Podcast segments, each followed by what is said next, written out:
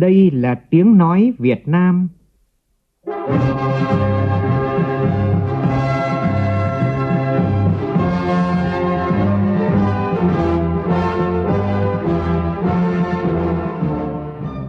là tiếng nói Việt Nam, phát thanh từ Hà Nội, thủ đô nước Cộng hòa xã hội chủ nghĩa Việt Nam.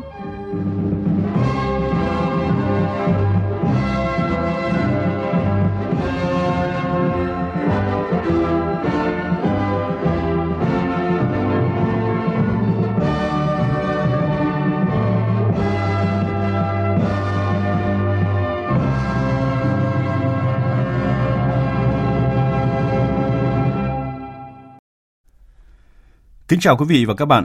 Mời quý vị và các bạn nghe chương trình Thời sự trưa của Đài Tiếng Nói Việt Nam với những nội dung chính sau đây.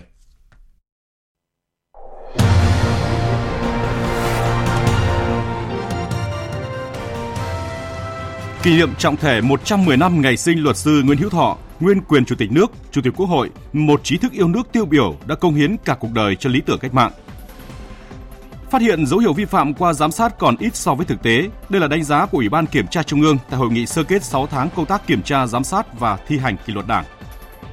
Tây Nguyên nỗ lực giữ rừng trước áp lực di dân tự do gia tăng tại đây. Trước việc Mỹ yêu cầu sinh viên quốc tế phải về nước vào mùa thu tới nếu chương trình học hoàn toàn trực tuyến, Đại sứ quán Việt Nam tại Mỹ khẳng định đang nỗ lực phối hợp với cơ quan chức năng sở tại đảm bảo quyền lợi hợp pháp của du học sinh Việt Nam. Trong phần tin quốc tế, Hôm nay diễn ra bầu cử Singapore, một kỳ bầu cử được coi là đặc biệt và tốn kém trong lịch sử nước này khi diễn ra trong bối cảnh dịch Covid-19 và kinh tế rơi vào suy thoái. Thủ tướng Australia Scott Morrison và người đồng cấp Nhật Bản Abe Shinzo đã lên án hành động cưỡng chế làm thay đổi hiện trạng và gia tăng căng thẳng ở Biển Đông.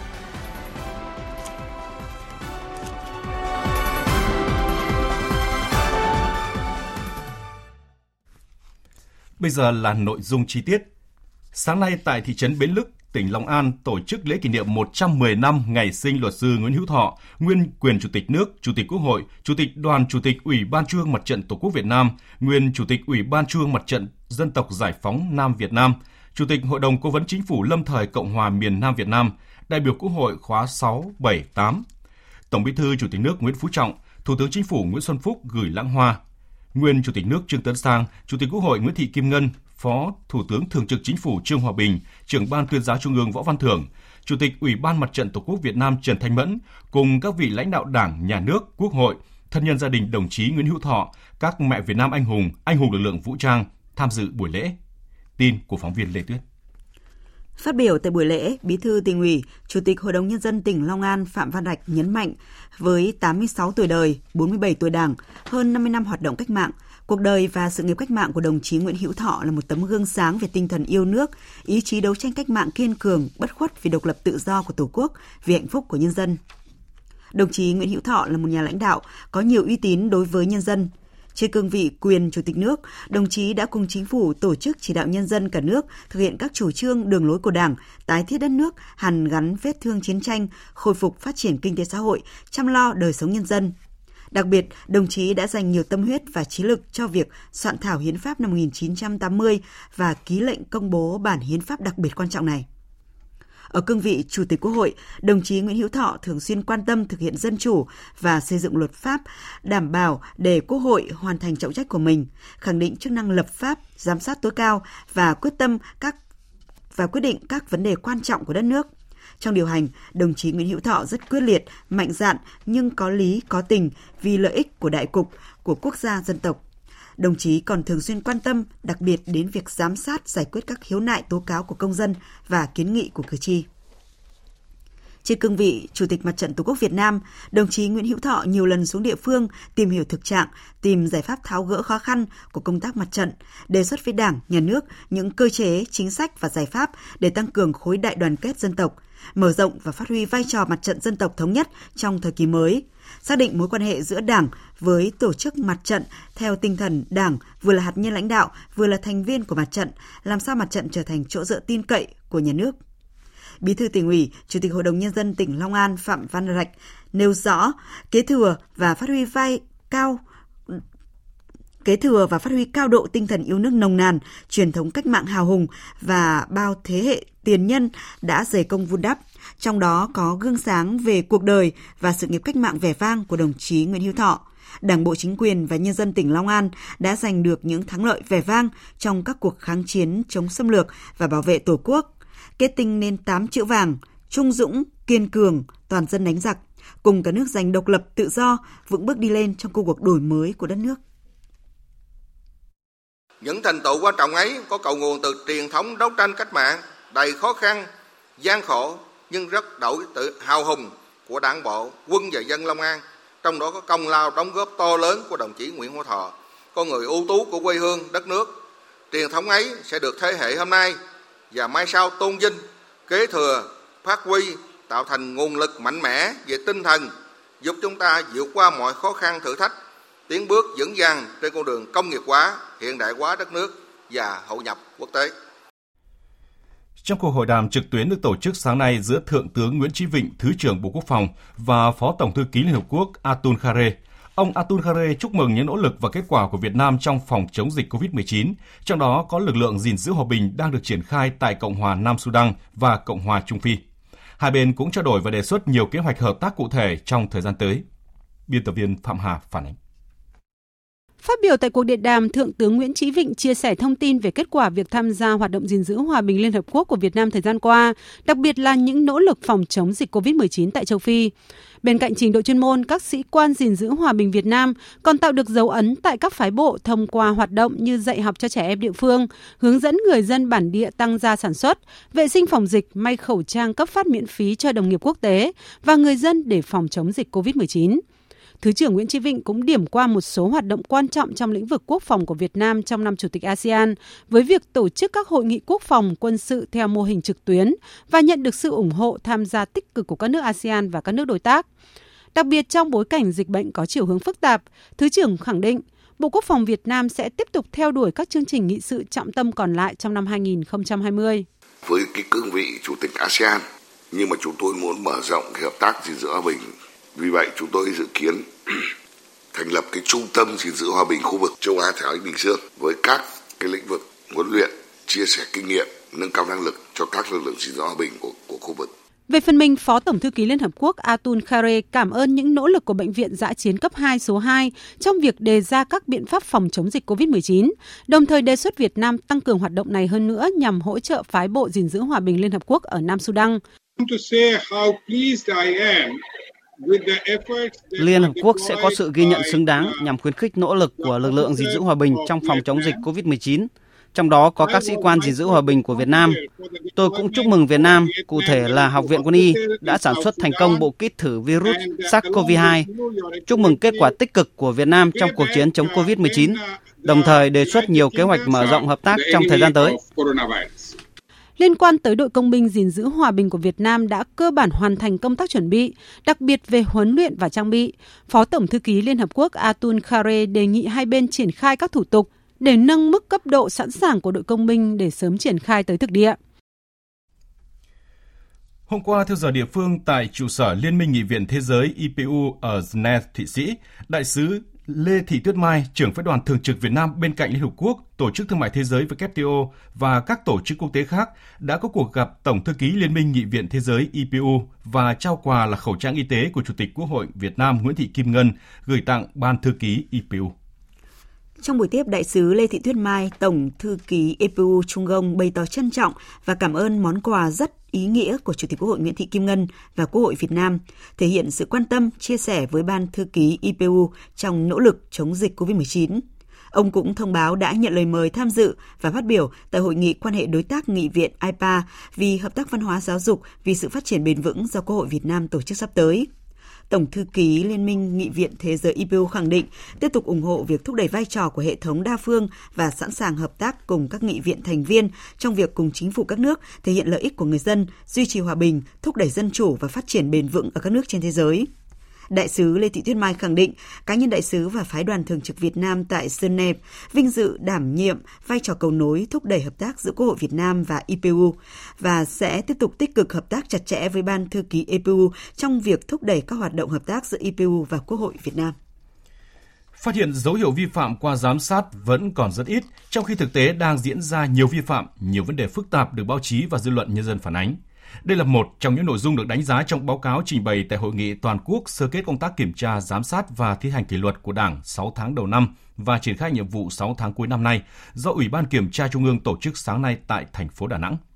Bí thư Trung Đảng, chủ nhiệm Ủy ban Kiểm tra Trung ương Trần Cẩm Tú chủ trì hội nghị. Tin của phóng viên Đài tiếng nói Việt Nam thường trú tại miền Trung.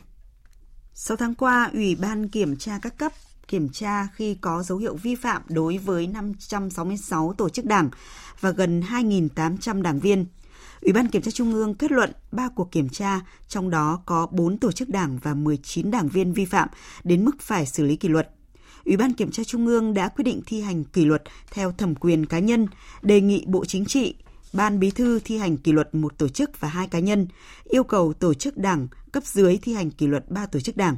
Nội dung đối tượng kiểm tra tiếp tục đi vào những địa bàn, lĩnh vực dễ xảy ra sai phạm, dư luận xã hội quan tâm như công tác cán bộ, quản lý tài chính, tài sản công, dự án đầu tư đất đai, tài nguyên khoáng sản – Phát biểu tại hội nghị, bà Bùi Thị Minh Hoài, Phó chủ nhiệm thường trực Ủy ban Kiểm tra Trung ương cho rằng, nhìn chung qua kiểm tra đã kiên quyết xử lý và đề nghị cấp ủy xử lý kỷ luật nhiều tổ chức đảng và đảng viên vi phạm.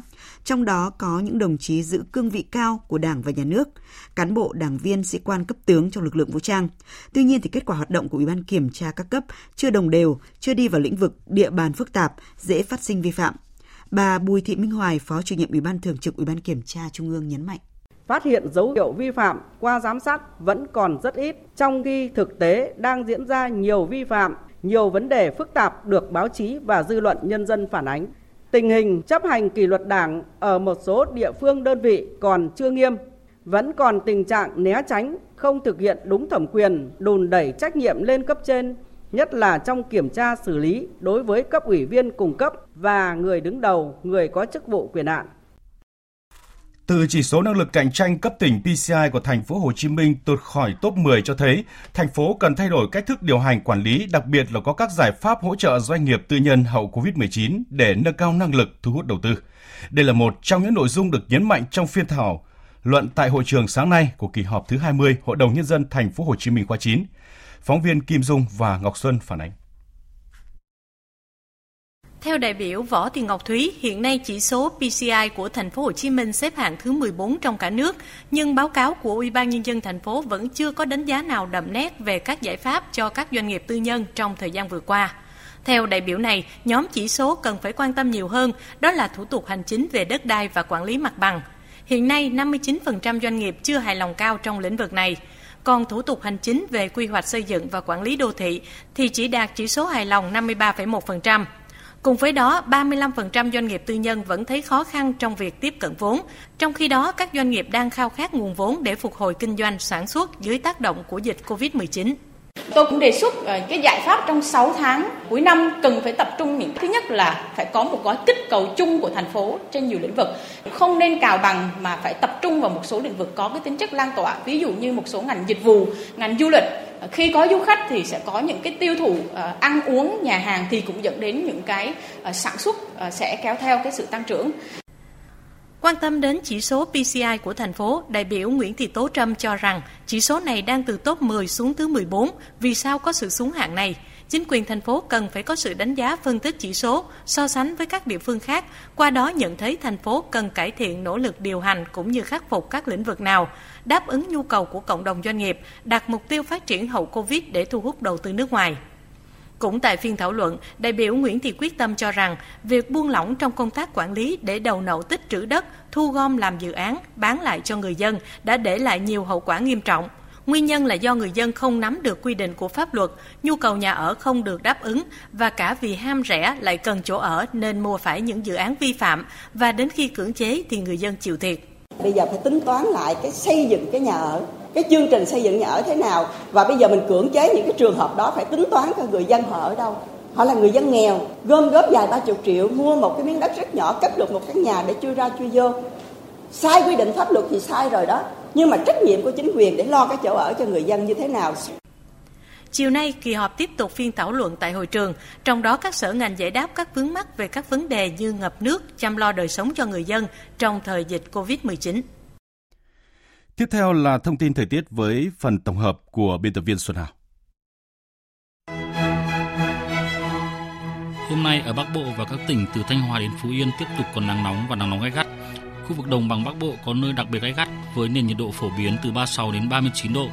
Các tỉnh từ Thanh Hóa đến Quảng Trị có nắng nóng gai gắt và đặc biệt gai gắt, nhiệt độ từ 37 đến 40 độ, có nơi trên 40 độ. Do ảnh hưởng của nắng nóng gai gắt và đặc biệt gai gắt và có khả năng kéo dài trong nhiều ngày tới, kết hợp với độ ẩm trong không khí giảm thấp và gió tây nam có hiệu ứng phơn thổi mạnh nên có nhiều nguy cơ xảy ra cháy nổ và hỏa hoạn ở khu vực dân cư do nhu cầu sử dụng điện tăng cao và nguy cơ cháy rừng ở các tỉnh Bắc và Trung Trung Bộ. Chỉ số tiêu v ở Hà Nội và Đà Nẵng có giá trị từ 8 đến 10, với mức ảnh hưởng gây hại rất cao đối với cơ thể con người khi tiếp xúc trực tiếp với ánh nắng.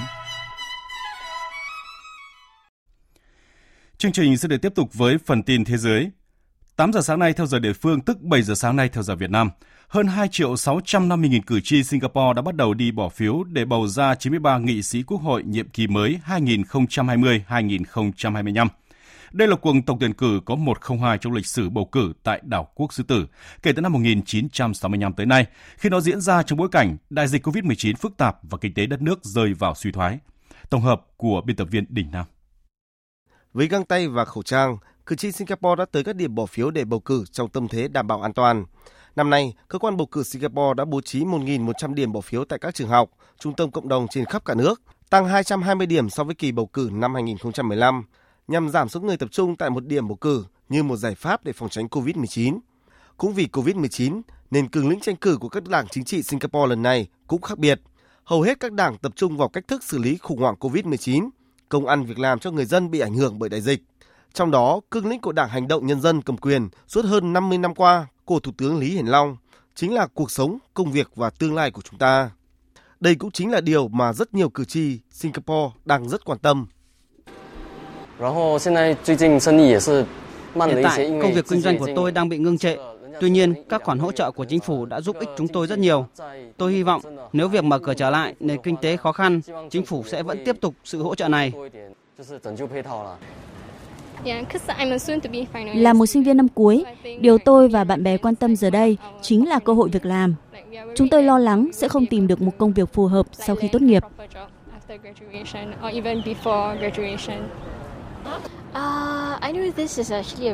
Đây là một cuộc bầu cử chưa từng có vì nó diễn ra giữa đại dịch.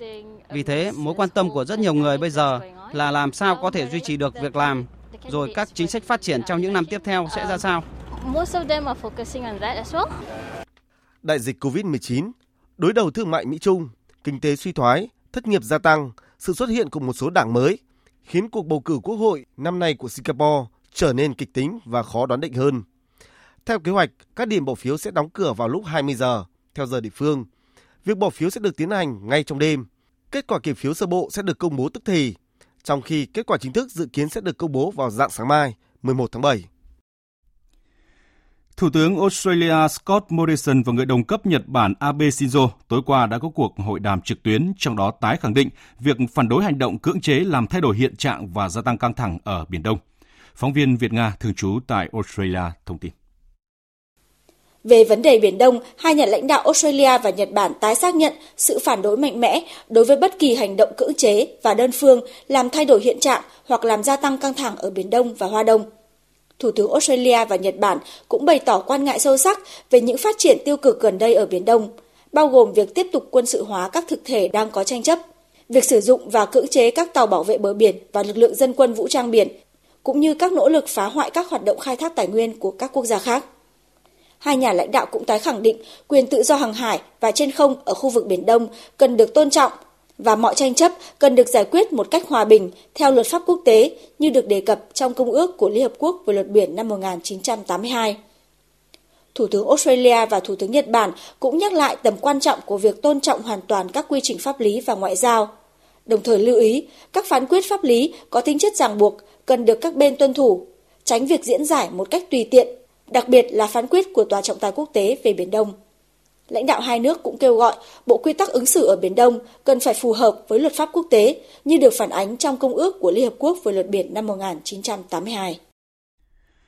Bộ Ngoại giao Mỹ vừa ra thông cáo báo chí hoan nghênh cam kết của Trung Quốc tham gia các cuộc đàm phán kiểm soát vũ khí hạt nhân. Phạm Huân, phóng viên Đài tiếng nói Việt Nam thường trú tại Mỹ đưa tin. Phát ngôn viên Bộ Ngoại giao Mỹ Morgan Ortagus cho biết Mỹ hoan nghênh cam kết của Trung Quốc tham gia đàm phán kiểm soát vũ khí hạt nhân. Theo bà Ortagus, từ cam kết này, các bước thận trọng tiếp theo sẽ bao gồm các cuộc gặp trực tiếp giữa Mỹ và Trung Quốc. Đặc phái viên của Tổng thống Mỹ về kiểm soát vũ khí, đại sứ Marshall Billingsley sẽ mời chính quyền Trung Quốc tham gia đàm phán ở Viên, Áo. Mỹ cũng sẽ khuyến nghị Trung Quốc gặp Nga ở thời điểm sớm nhất nhằm cân nhắc các bước tiếp theo cho đàm phán ba bên về kiểm soát vũ khí hạt nhân. Mỹ đã nhiều lần kêu gọi Trung Quốc tham gia các cuộc đàm phán hiệp ước cắt giảm và hạn chế vũ khí tấn công chiến lược START mới, còn gọi là START 3, sẽ hết hạn vào tháng 2 năm 2021. Chính phủ Trung Quốc nhiều lần tuyên bố không quan tâm tới các cuộc đàm phán này. Tuy nhiên, nước này ngày 8 tháng 7 thông báo sẽ tham gia đàm phán kiểm soát vũ khí hạt nhân ba bên với Mỹ và Nga nếu Mỹ sẵn sàng cắt giảm kho vũ khí hạt nhân. Mỹ vừa quyết định thu hồi giấy phép thực hiện các chuyến bay thuê bao tới Mỹ của hãng hàng không quốc tế Pakistan xung quanh bê bối về chất lượng phi công của hãng hàng không quốc tế này. Hồi đầu tháng 7, Cơ quan An toàn Hàng không Liên minh châu cũng đã tạm đình chỉ các chuyến bay của hãng hàng không quốc tế Pakistan tới các quốc gia thành viên của khối này trong vòng 6 tháng. Trước đó, Bộ Hàng không Pakistan tiết lộ thông tin chấn động rằng có tới 262 phi công trên tổng số 860 phi công Pakistan không tự làm bài kiểm tra mà vẫn có chứng chỉ bay. Các chứng chỉ này do vậy bị coi là giả. Ngay sau đó, Pakistan đã đình chỉ bay 262 phi công bị tinh nghi ngờ gian lận.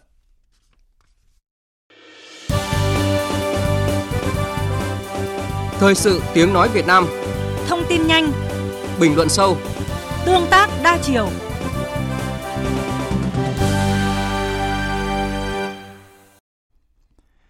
Thưa quý vị và các bạn, những ngày này hàng trăm nghìn sinh viên quốc tế đang học tập tại Mỹ, trong đó có 30.000 sinh viên Việt Nam đang rất lo lắng trước thông tin cơ quan thực thi di trú và hải quan Mỹ yêu cầu sinh viên quốc tế sẽ phải về nước vào mùa thu tới nếu chương trình học hoàn toàn trực tuyến. Du học sinh cần làm gì trước khả năng phải rời khỏi Mỹ? Ghi nhận của phóng viên Lê Thu. Theo quyết định của cơ quan thực thi di trú và hải quan Mỹ, Mỹ sẽ không cấp thị thực cho những sinh viên thuộc các trường giảng dạy hoàn toàn bằng hình thức trực tuyến trong học kỳ mới vào tháng 9 này. Do ảnh hưởng của dịch COVID-19, trong học kỳ mùa thu, nhiều trường tại Mỹ tổ chức dạy học trực tuyến cho sinh viên đang học tại Mỹ năm học 2019-2020. Theo thị thực F1 và M1 có nguy cơ bị xem là cư trú bất hợp pháp và có thể bị trục xuất, trong khi những sinh viên đã về nước không thể quay trở lại Mỹ bởi các lệnh hạn chế đi lại. Nhiều du học sinh, đặc biệt là các sinh viên mới, cũng sẽ không thể đến Mỹ kịp trong học kỳ mùa thu. Dù đã hoàn thành chương trình học kỳ 1 và trở về Việt Nam tránh dịch, nhưng Đỗ Mạnh Đức, sinh viên trường Đại học DePaul, lo lắng hơn cho các bạn mình đang bị mắc kẹt ở Mỹ, nhất là với quy định mới về thị thực. Trường của cháu thì những bạn ở lại bây giờ thì chỉ ờ, có hai trường hợp. Rất là một là kẹt không về được thứ hai là các bạn chủ động là các bạn chờ năm sau học luôn. Một số bạn của cháu ở bên đấy bây giờ bị kẹt là không không về được ạ thì cái lệnh mới như này bắt học sinh phải về hết. Bây giờ không biết là nếu mà chúng nó không có khả năng về được thì sẽ như thế nào. Có thể là phải có thêm nhiều chuyến bay giải giải cứu khác, hoặc là phải bay thương mại. Cháu đang nghiêng về cái chuyện là cháu sẽ ở lại đây. Cháu sẽ học online ở trường, cháu như là ở Việt Nam. Trong năm học 2019-2020 số du học sinh Việt Nam tại Mỹ là gần 25.000 người. Kể từ khi Mỹ tuyên bố tình trạng khẩn cấp quốc gia ngày 18 tháng 3 cho đến nay, ước lượng có khoảng 5.000 du học sinh Việt Nam về nước và số còn lại khoảng 20.000. Do một số nước chưa mở cửa các chuyến bay thương mại quốc tế, trong đó có Việt Nam và chưa có lịch bay chính thức, nên du học sinh Việt Nam có thể không trở về nước trước tháng 9 năm nay để tuân theo thông báo của cơ quan di trú của Mỹ. Theo Đỗ Khánh Linh, nghiên cứu sinh tại trường Đại học John Hopkins, việc thực thi điều luật này trong bối cảnh đại dịch toàn cầu như hiện nay mới là điều mà các du học sinh lo lắng và hoang mang.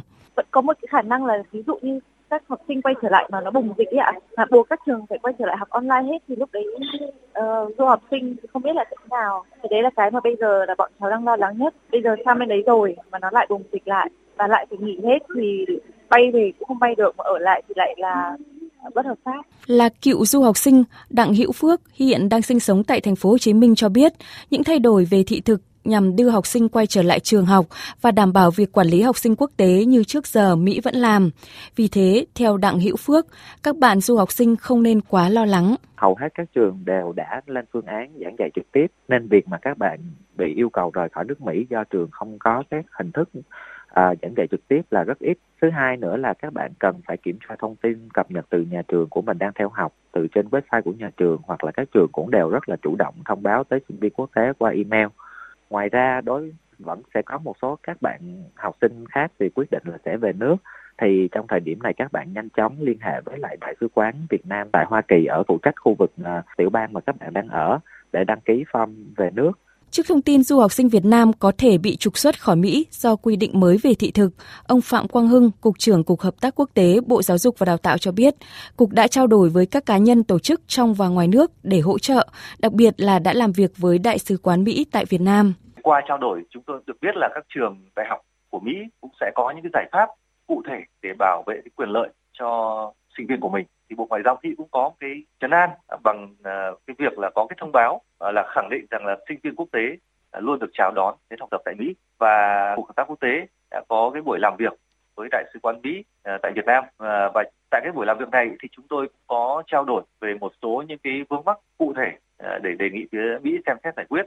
Đồng thời là cũng đề nghị là đại sứ quán tiếp tục cập nhật tình hình và phối hợp hỗ trợ lưu sinh Việt Nam để đảm bảo quyền lợi học tập cho các em tại Mỹ. Bộ Giáo dục và Đào tạo cũng đề nghị các lưu học sinh cần bình tĩnh, chủ động, tìm hiểu về các hướng xử lý của các nhà trường để có giải pháp phù hợp. Trong trường hợp các du học sinh phải về nước học online tại Việt Nam thì cần đăng ký với Đại sứ quán Việt Nam tại Mỹ.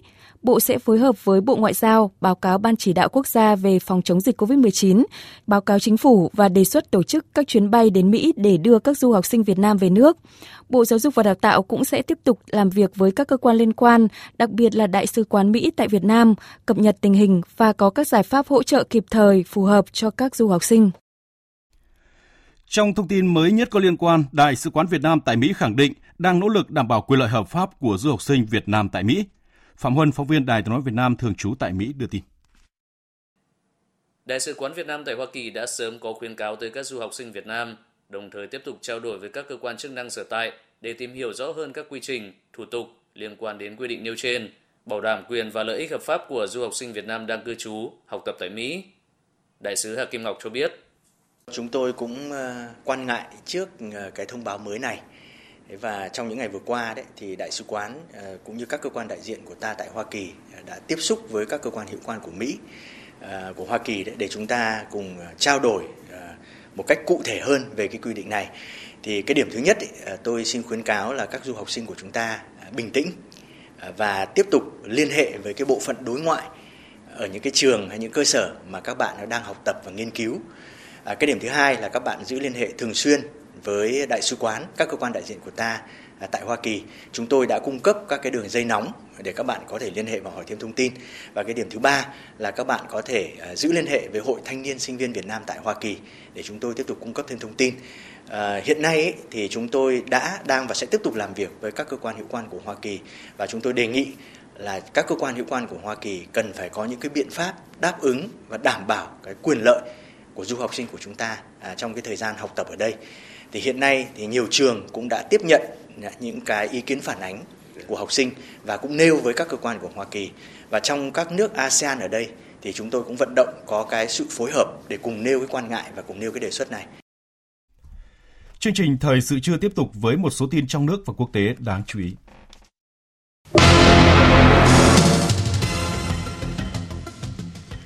Nhiều chuyên gia kinh tế hàng đầu thế giới nhận định kinh tế Việt Nam triển vọng nhất châu Á. Brazil ban hành sắc lệnh cấm đốt nương rẫy để bảo vệ rừng Amazon.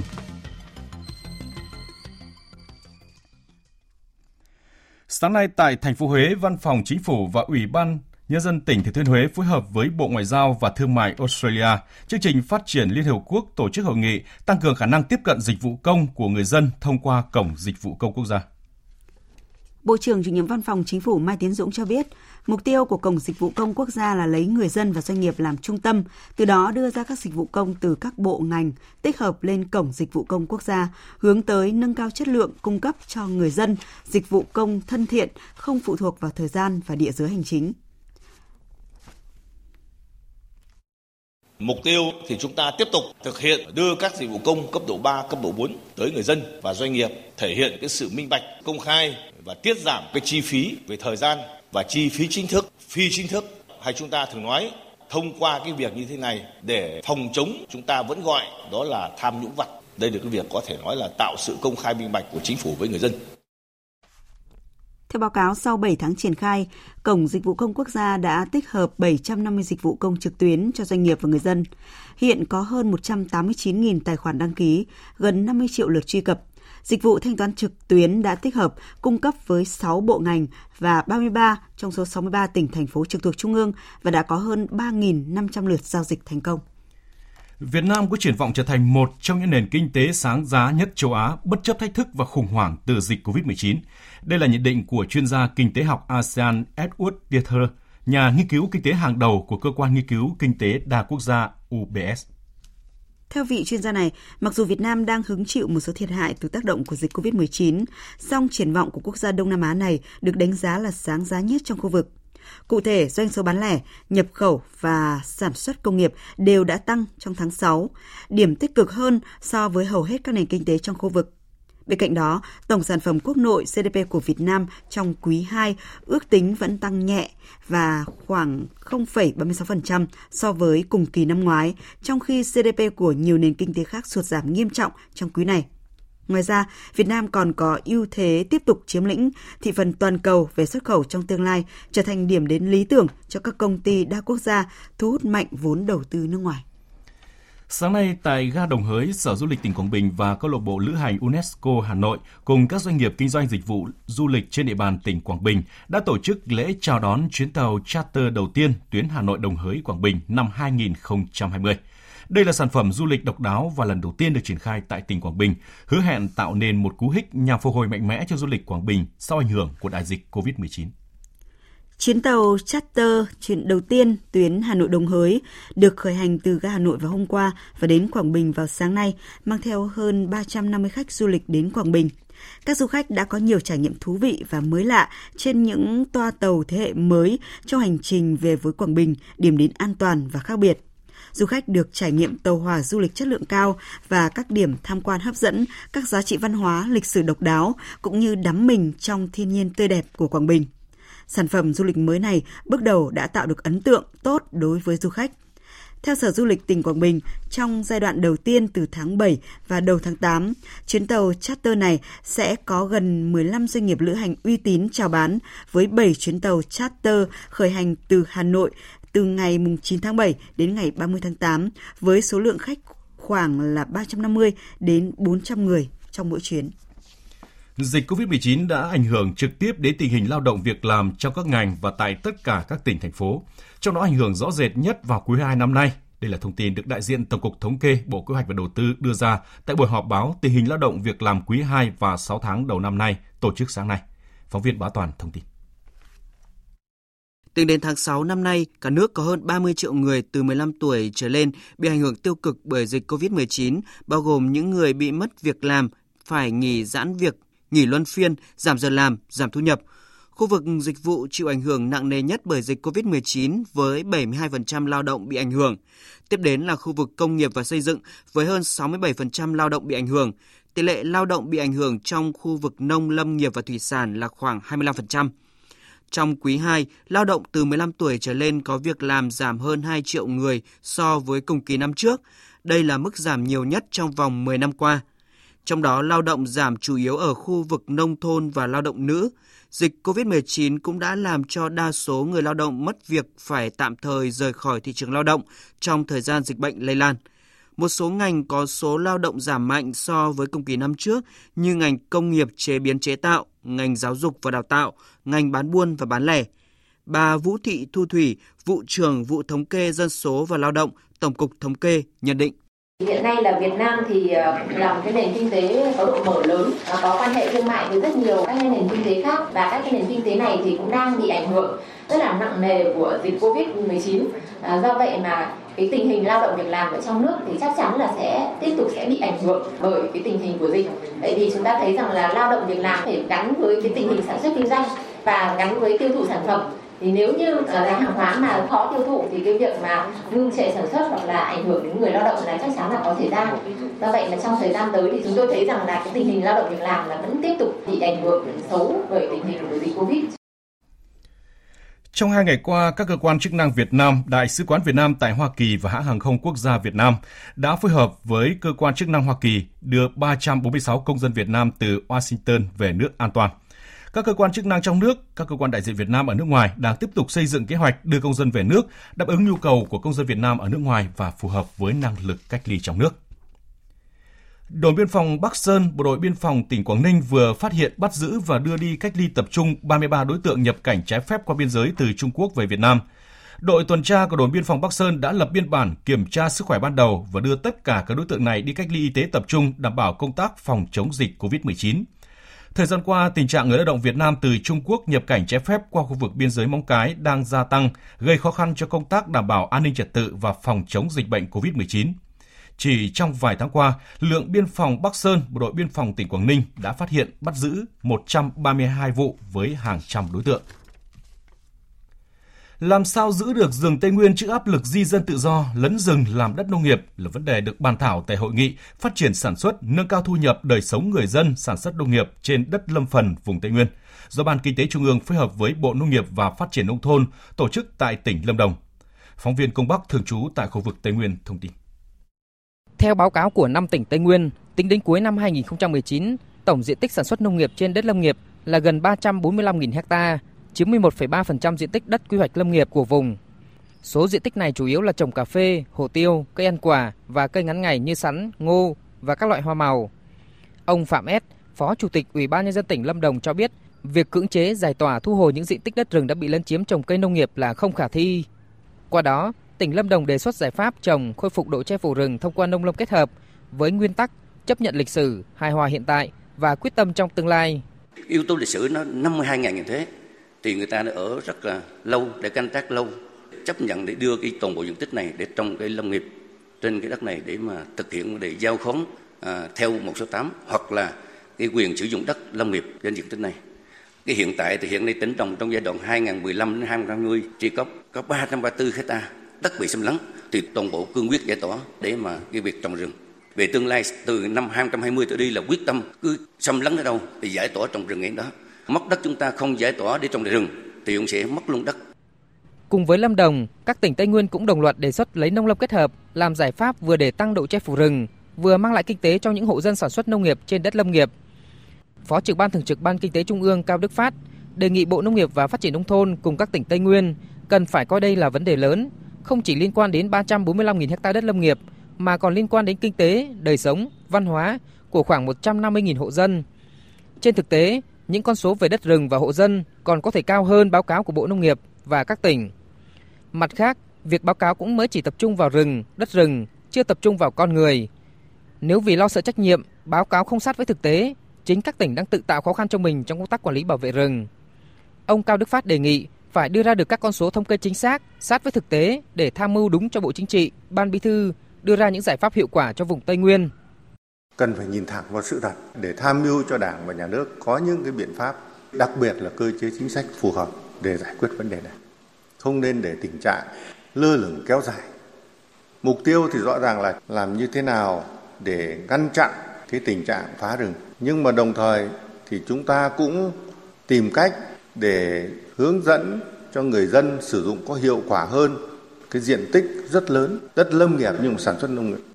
Ông Cao Đức Phát cũng nhấn mạnh Cuộc họp này không phải để hợp thức hóa diện tích rừng bị phá, bị lấn chiếm. Đây là hội nghị để thảo luận, tìm giải pháp để trình Bộ Chính trị, Ban Bí thư. Đồng thời, Phó trưởng Ban Thường trực Ban Kinh tế Trung ương cũng đề nghị các tỉnh Tây Nguyên cần kiên quyết bảo vệ rừng tự nhiên hiện có, không được lùi các con số diện tích, độ che phủ rừng.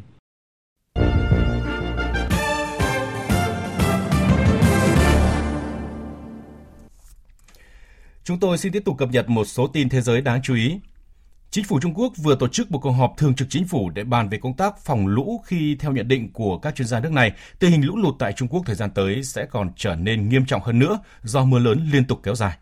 Bích Thuận, phóng viên Đài tiếng nói Việt Nam thường trú tại Bắc Kinh đưa tin.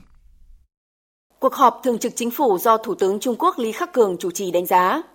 Từ khi bước vào mùa lũ đến nay, tổng lượng mưa trên cả nước Trung Quốc nhiều hơn rõ rệt so với cùng kỳ hàng năm và khá tập trung. Một số nơi chịu ảnh hưởng nghiêm trọng của thiên tai. Riêng trong tháng 6, lượng mưa trung bình ở Trung Quốc đã nhiều hơn hàng năm 13,5%. Tính đến hết ngày 3 tháng 7, đã có gần 19,4 triệu người thuộc 26 tỉnh, thành và khu tự trị ở nước này bị ảnh hưởng bởi lũ. Thiệt hại kinh tế lên đến gần 42 tỷ nhân dân tệ, tức gần 6 tỷ đô la Mỹ. Thời gian gần đây, miền Nam nước này vẫn tiếp tục mưa lớn, trong khi theo dự báo, mưa đang dần dịch chuyển lên phía Bắc.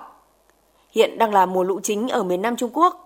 Do vậy, chính phủ nước này đã phải yêu cầu các bộ, ngành, địa phương tập trung toàn lực phòng chống lũ lụt và cứu trợ thiên tai, đẩy nhanh xây dựng các công trình thủy lợi lớn, đặt tính mạng người dân lên hàng đầu. Trong khi đó, theo dự báo của các chuyên gia, do tháng 7 và tháng 8 vừa là mùa lũ và mùa bão ở Trung Quốc, cộng thêm tình trạng mưa lớn kéo dài và trồng chéo thời gian qua, nên tình hình lũ lụt ở nước này sẽ còn nghiêm trọng hơn. Thậm chí, theo nhận định của giáo sư Khương Đồng thuộc Đại học Khoa học và Công nghệ Thông tin Nam Kinh, lũ lụt năm nay có khả năng tương tự trận Đại Hồng Thủy năm 1998, nhưng thiệt hại sẽ không nặng nề bằng, bởi năng lực chống lũ của Trung Quốc đã tốt lên. Tại Nhật Bản, nhiều khu vực vẫn tiếp tục có mưa lớn, thiệt hại do mưa lũ vẫn không ngừng tăng. Phóng viên Bùi Hùng thường trú tại Nhật Bản thông tin. Đã có 65 người thiệt mạng, 2 người trong tình trạng ngừng thở, 16 người mất tích, hàng chục nghìn hộ gia đình phải sơ tán, bị ngắt điện, cắt nước, cuộc sống người dân rơi vào tình trạng vô cùng khó khăn. Mưa lớn cũng đã làm hư hại khoảng hơn 4.700 ngôi nhà ở 22 tỉnh, chủ yếu ở khu vực Kyushu, Fukuoka và Kumamoto. Hàng ngàn ngôi nhà bị ngập trong nước. Theo dự đoán, số ngôi nhà bị phá hủy, ngập vẫn còn tăng trong những ngày tới. Hàng ngàn ngôi nhà bị cô lập. Cơ quan khí tượng Nhật Bản cảnh báo người dân cần tiếp tục cảnh giác trước hiện tượng lở bùn và ngập lụt. Trong 24 giờ tới, dự báo lượng mưa đo được ở khu vực phía Bắc Kyushu lên tới 250 mm, phía Nam Kyushu và vùng Shikoku lên tới 200 mm, vùng Kinki và Kanto Koshin dự báo lượng mưa ở mức đo được lên tới 150 mm, Tokai là 120 mm. Dự kiến mưa lớn sẽ tiếp tục diễn ra ít nhất là đến hết ngày 12 tháng 7. Ngoài nguy cơ lở bùn và nước sông dâng cao, các giới chức kêu gọi người dân cảnh giác với sấm sét gió giật, đặc biệt là lốc xoáy, Tính đến sáng nay, thế giới đã ghi nhận tổng cộng trên 12 triệu 400 nghìn ca nhiễm virus SARS-CoV-2, trong đó có trên 556.600 ca tử vong. Mỹ vẫn đang là quốc gia chịu ảnh hưởng nặng nề nhất bởi COVID-19, xếp sau Mỹ là Brazil và Peru. Kể từ 18 giờ chiều nay, các nhà thờ tại Hàn Quốc sẽ bị cấm hoạt động tụ tập nhóm nhỏ trong bối cảnh nước này đã ghi nhận các ổ nhiễm mới liên quan đến hoạt động tụ tập quy mô nhỏ tại các nhà thờ. Kể từ khi nới lỏng các giãn cách xã hội vào đầu tháng 5, các ổ dịch tại Seoul và vùng phụ cận tiếp tục tăng, trong đó có nhiều ca liên quan tới các cơ sở tôn giáo. Các nhà khoa học Pháp đang quan ngại về khả năng dịch bệnh COVID-19 bùng phát trở lại sớm hơn dự kiến trước tình trạng người dân buông lỏng các biện pháp giãn cách xã hội. Huỳnh Điệp, phóng viên Đài tiếng nói Việt Nam thường trú tại Pháp đưa tin. Ông Jean-François Defessy, Chủ tịch Hội đồng Khoa học, đơn vị tư vấn cho chính phủ Pháp trong quản lý dịch bệnh COVID-19, bày tỏ quan ngại trước việc người dân Pháp chủ quan khi dịch COVID-19 vẫn còn phức tạp. Chúng tôi nghĩ rằng các biện pháp giãn cách xã hội và các biện pháp phòng ngừa này đang mờ nhạt nhanh hơn chúng ta có thể nghĩ nhiều. Việc mang khẩu trang là một yếu tố quan trọng. Biện pháp này tuân thủ trên các phương tiện giao thông công cộng. Tuy nhiên, chúng ta rất ít người mang khẩu trang trong các cửa hàng, trên đường phố vào tầm 18 giờ hay buổi tối, thậm chí khi đường phố tương đối đông đúc. Một số quốc gia láng giềng bắt đầu phải tái phong tỏa một phần lãnh thổ khi xuất hiện trở lại các ổ dịch lớn. Trong bối cảnh này, nếu như người dân Pháp không tuân thủ các biện pháp giãn cách xã hội và các biện pháp phòng ngừa, thì nước Pháp sẽ sớm rơi vào tình trạng như các quốc gia khác. Trong một vài ngày qua, Tại một số địa phương đã xuất hiện các ổ dịch lớn, đồng thời số ca nhiễm virus SARS-CoV-2 tăng nhanh. Trên toàn nước Pháp, hiện còn 68 ổ dịch đang được theo dõi. Trong khi đó, các biện pháp phòng ngừa lây lan virus đã bị coi nhẹ.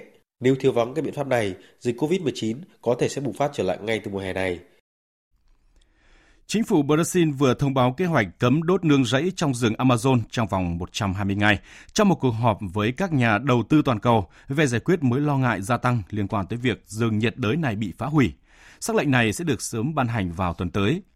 Một số công ty đang tạm dừng đầu tư vào Brazil hoặc là đe dọa rút vốn nếu chính phủ nước này không sớm hành động để cứu lấy các cánh rừng. Theo thống kê của chính phủ Brazil, từ tháng 1 tới tháng 5 năm nay, tỷ lệ các vụ phá rừng tại nước này đã tăng 34% so với cùng kỳ năm ngoái.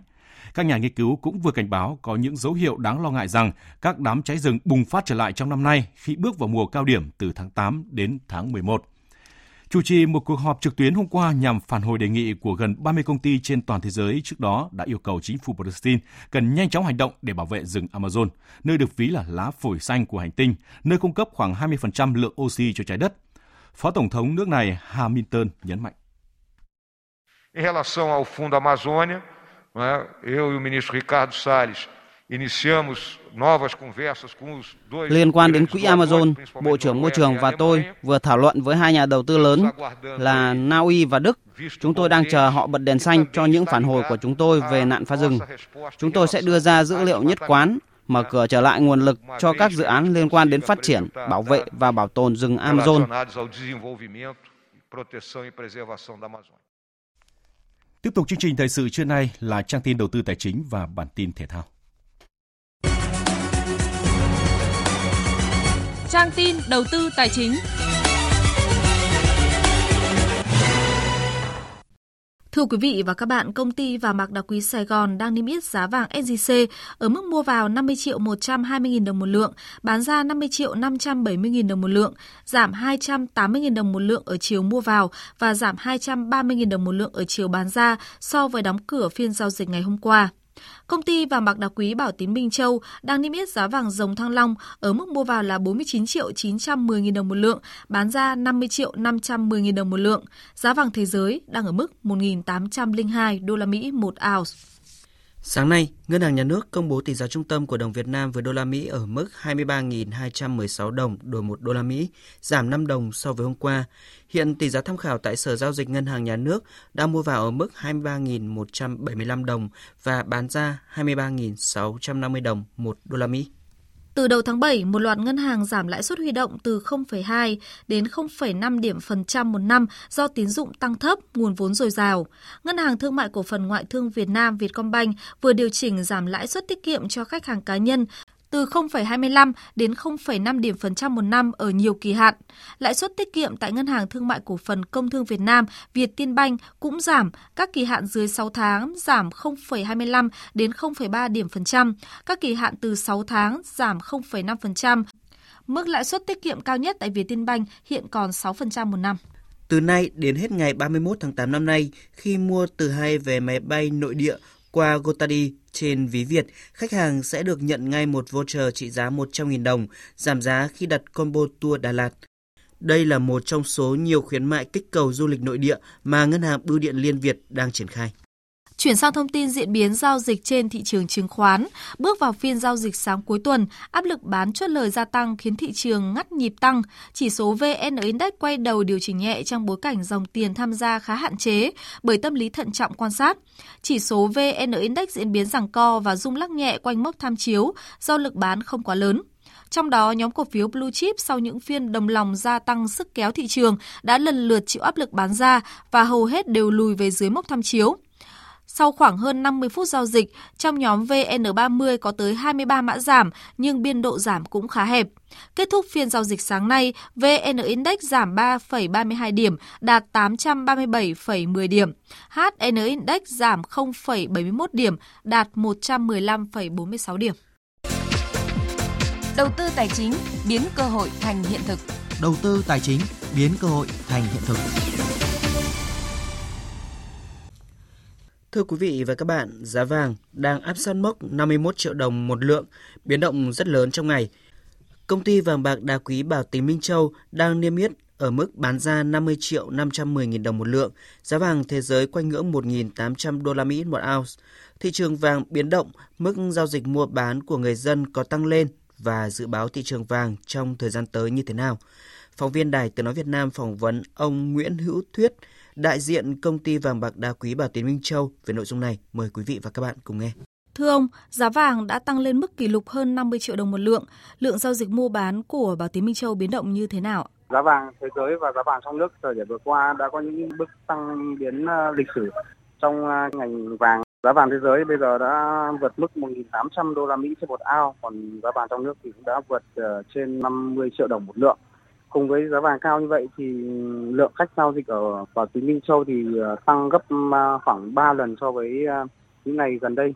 Lượng khách giao dịch thì có cả mua vào lẫn bán ra, nhưng mà cái lượng khách mua vào thì chiếm nhiều hơn, khoảng 65% so với tổng lượng giao dịch. Ông có thể phân tích lý do vì sao giá vàng trong nước lại tăng đột biến như vậy ạ? Giá vàng tăng thì ờ, do rất là nhiều nguyên nhân, chủ yếu là do số ca Covid trên toàn thế giới ờ, tăng đột biến và những bất ổn chính trị ờ, từ Trung Quốc và Ấn Độ hoặc là Mỹ, Iran thì qua đó thì các nhà đầu tư e ngại về cái sự phát triển kinh tế toàn cầu nên ra người ta sẽ tìm đến những cái tài sản chuẩn an toàn mà tôi dự đoán là thời gian tới giá vàng sẽ còn tiếp tục tăng. Vâng, xin trân trọng cảm ơn ông. Và các bạn, chiều nay giải bóng đá hạng nhì quốc gia 2020 sẽ khởi tranh tại Trung tâm Đào tạo bóng đá trẻ PVF. Giải có sự tham dự của 15 đội bóng được chia thành hai bảng, đấu vòng tròn hai lượt trên sân nhà và sân khách. Hai đội dẫn đầu mỗi bảng sẽ giành quyền vào vòng chung kết, tranh ba suất lên chơi ở giải hạng nhất mùa sau. Vòng loại sẽ diễn ra từ nay đến ngày 8 tháng 9 và sau đó vòng chung kết được tổ chức trong các ngày từ 13 đến 16 tháng 9. Với lực lượng trẻ được đánh giá đồng đều, câu lạc bộ Phù Đồng là ứng cử viên hàng đầu cho suất liên hạng mùa này.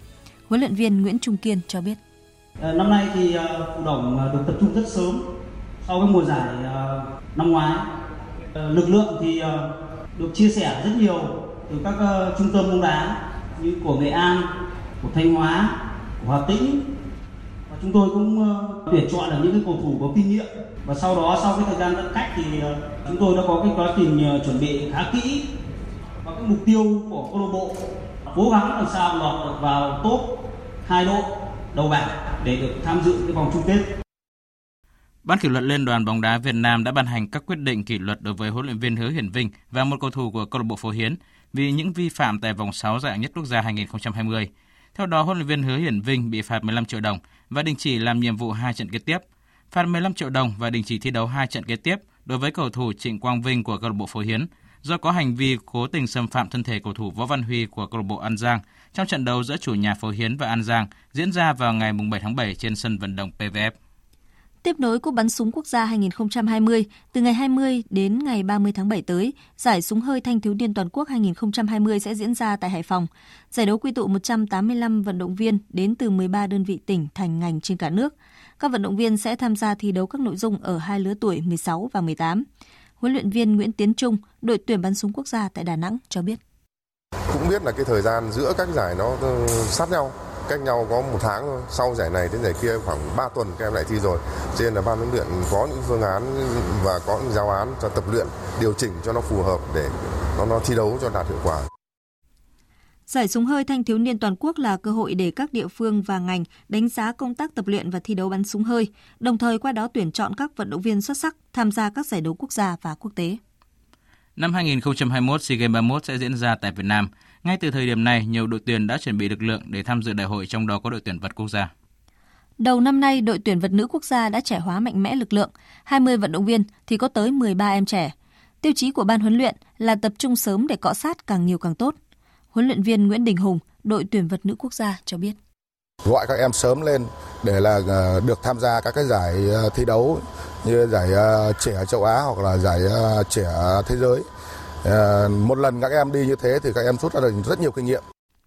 Năm 2020, các đô vật trẻ ở đội tuyển quốc gia gặp nhiều thiệt thòi vì các giải quốc tế hoãn hết. Tuy nhiên, 6 tháng qua, được ăn tập, rèn rũa cùng các chị lớn đã giúp các em trưởng thành hơn rất nhiều. Vận động viên Đặng Thị Linh chia sẻ. Mình học thêm được nhiều kinh nghiệm, uh, sự khéo léo và khôn ngoan hơn trong các đòn đánh và kỹ thuật. Để có được sự chuẩn bị tốt hơn nữa cho SEA Games 31, lứa trẻ này vẫn rất cần một sự đầu tư mạnh tay hơn nữa. Huấn luyện viên Nguyễn Đình Hùng khẳng định. Ban huấn luyện cũng sẽ đề xuất để được đi tập huấn nước ngoài, ví dụ như được sang Nhật mà nó mạnh hơn thì các cháu đã cọ sát được cực kỳ tốt. Với cách làm bài bản, vật nữ Việt Nam đã thống trị SEA Games 30 vừa qua. SEA Games 31 tại Việt Nam, đội hy vọng sẽ có thêm một kỳ đại hội thành công nữa với lứa vận động viên kế cận tài năng này. Dạng sáng nay diễn ra 3 trận đấu còn lại của vòng 34 Premier League. Manchester United tiếp tục chuỗi trận thăng hoa khi thắng đậm Aston Villa, còn Tottenham hòa thất vọng trong chuyến làm khách trên sân của Bournemouth. Với lực lượng trội hơn hẳn, MU đã hoàn toàn áp đảo Aston Villa trong trận đấu diễn ra trên sân Villa Park. Phút thứ 26, hậu vệ Enrico Sa bên phía Aston Villa đốn ngã tiền vệ Bruno Fernandes của Manchester United trong vòng cấm. Trọng tài lập tức chỉ tay vào chấm phạt đền. Trên chấm đá 11 mét, Chính Bruno là người mở tỷ số cho MU. Cuối hiệp 1, tài năng trẻ Mason Greenwood nhân đôi cách biệt và đến phút thứ 58, Paul Pogba nâng tỷ số lên 3-0 cho đội khách. Tỷ số đáng lẽ còn đậm hơn nếu trong thời gian còn lại các cầu thủ MU tận dụng tốt hơn các cơ hội. Còn trong trận đấu diễn ra trên sân Vitality, chủ nhà Bournemouth với quyết tâm kiếm điểm trụ hạng đã gây cho đội khách Tottenham rất nhiều khó khăn. Trung cuộc hai đội hòa nhau không đều. Chiến thắng trước Aston Villa giúp MU có 58 điểm, tiếp tục đứng thứ 5, kém đội xếp trên là Leicester 1 điểm. Còn qua trận hòa với Bournemouth, Tottenham được 49 điểm, đứng thứ 9 và vẫn còn hy vọng kiếm suất dự cúp châu Âu mùa tới. Dự báo thời tiết Phía Tây Bắc Bộ chiều nắng nóng và nắng nóng gai gắt, có nơi đặc biệt gai gắt. Chiều tối và đêm có mưa rào và rông vài nơi. Nhiệt độ từ 25 đến 39 độ. Phía Đông Bắc Bộ chiều nắng nóng và nắng nóng gai gắt. Riêng đồng bằng có nơi đặc biệt gai gắt. Chiều tối và đêm có mưa rào và rông vài nơi. Trong cơn rông có khả năng xảy ra lốc xét, mưa đá và gió giật mạnh. Nhiệt độ từ 26 đến 39 độ. Các tỉnh từ Thanh Hóa đến Thừa Thiên Huế chiều nắng nóng gai gắt và đặc biệt gai gắt. Chiều tối và đêm có mưa rào và rông vài nơi. Trong cơn rông có khả năng xảy ra lốc xét mưa đá và gió giật mạnh. Nhiệt độ từ 27 đến 40 độ.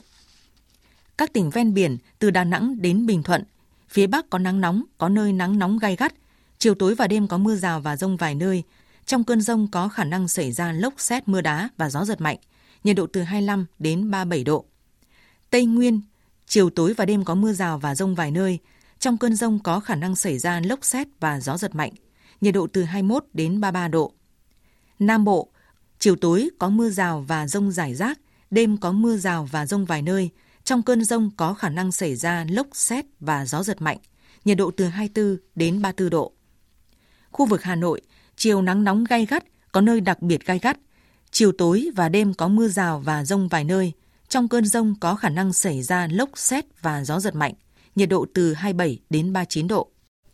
Dự báo thời tiết biển, Bắc Vịnh Bắc Bộ có mưa rào và rông vài nơi, tầm nhìn xa trên 10 km, gió Nam đến Tây Nam cấp 5, giật cấp 7 biển động. Vùng biển từ Quảng Trị đến Quảng Ngãi, từ Bình Định đến Ninh Thuận không mưa, tầm nhìn xa trên 10 km. Vùng biển từ Bình Thuận đến Cà Mau, vùng biển từ Cà Mau đến Kiên Giang, khu vực Bắc Biển Đông có mưa rào và rông vài nơi, tầm nhìn xa trên 10 km.